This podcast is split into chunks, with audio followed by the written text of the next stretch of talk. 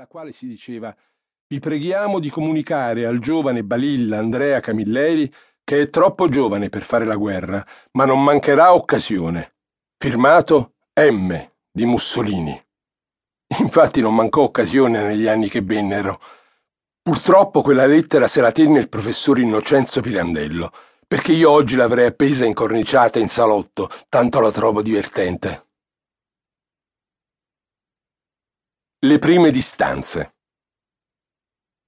Crescendo con gli anni e soprattutto frequentando i miei professori del liceo, cominciai a capire che il fascismo non era la cosa splendida che mi appariva e incominciai ad avere lunghe crisi di coscienza, finché nel 1942 mi capitò di leggere un libro, La condizione umana di André Malraux, passato stranamente attraverso le maglie della censura fascista, attraverso il quale per la prima volta capii che i comunisti non mangiavano i bambini, non erano degli assassini, ma erano gente come noi. Ebbi una tale emozione nel leggere questo libro che credo mi spuntarono dei brufoli, mi venne la febbre alta nella notte, e da quel momento in poi cominciai a ragionarci sopra. Forse troppo. Cominciai a scrivere, e siccome non volevo più andare a festeggiare il sabato fascista, non volevo più fare queste passeggiate, queste marce, queste gite, mi feci esonerare. Trovai un medico amico che mi fece un certificato medico. Scrisse, mi pare di ricordare, che avevo un'endocardite acuta di origine reumatica. Scoprì presto che altri tre o quattro ragazzi avevano la mia stessa malattia. Anche loro avevano l'endocardite. Allora io, insieme a questi quattro o cinque endocardici, andammo dal federale, ci presentammo con tanto di saluto fascista e dicemmo Noi siamo endocardici, Vorremmo essere esonerati. Va bene, ci disse però, andate a lavorare. Che lavoro volete fare? Rispondemmo tipografia. E quindi andammo nella tipografia di Agrigento e ogni sabato andammo e imparammo come si compone lettera per lettera sui flan. Da lì ci venne l'idea di fare un giornale. In questo giornale che noi facemmo e di cui uscirono sette numeri, io scrivevo gli articoli di fondo. Ad un certo punto il professore di religione mi chiamò e mi disse Guarda che il vescovo ti vuole vedere. Il vescovo? E che vuole da me?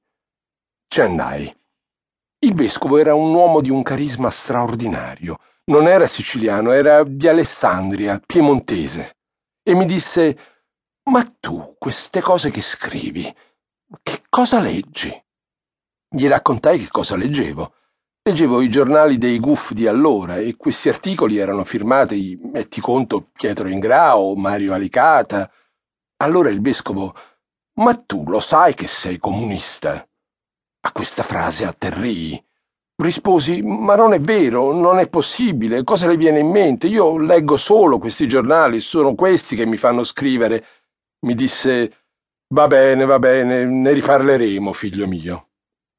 Dopo una settimana, i cinque endocardici vennero convocati dal professore di religione e nella sacrestia della chiesa di San Pietro di Agrigento, Monsignor Angelo Ginex cominciò a spiegarci con par condicio assoluta che cos'erano il capitale di Carlo Marx e la Rerum Novarum. E lì capii. La Chiesa cominciava a mettere le mani avanti nella formazione della nuova classe dirigente. La formazione politica.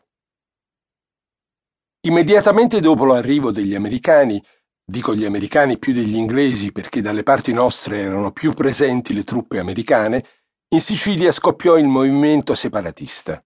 Questo movimento separatista era un movimento serio, non era mica uno scherzo.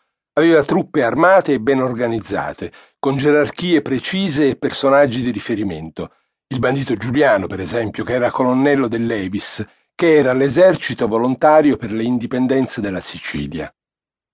Insomma, il movimento era molto grosso e preoccupante e devo dire che era, non credo di rivelare nulla di eccezionale, molto ben visto dagli americani in quel momento. Tant'è vero che gli americani fornivano loro anche la carta per il volantinaggio. Infatti bastava guardare in controluce quella carta per vedere l'iscrizione USA dell'armata delle truppe americane.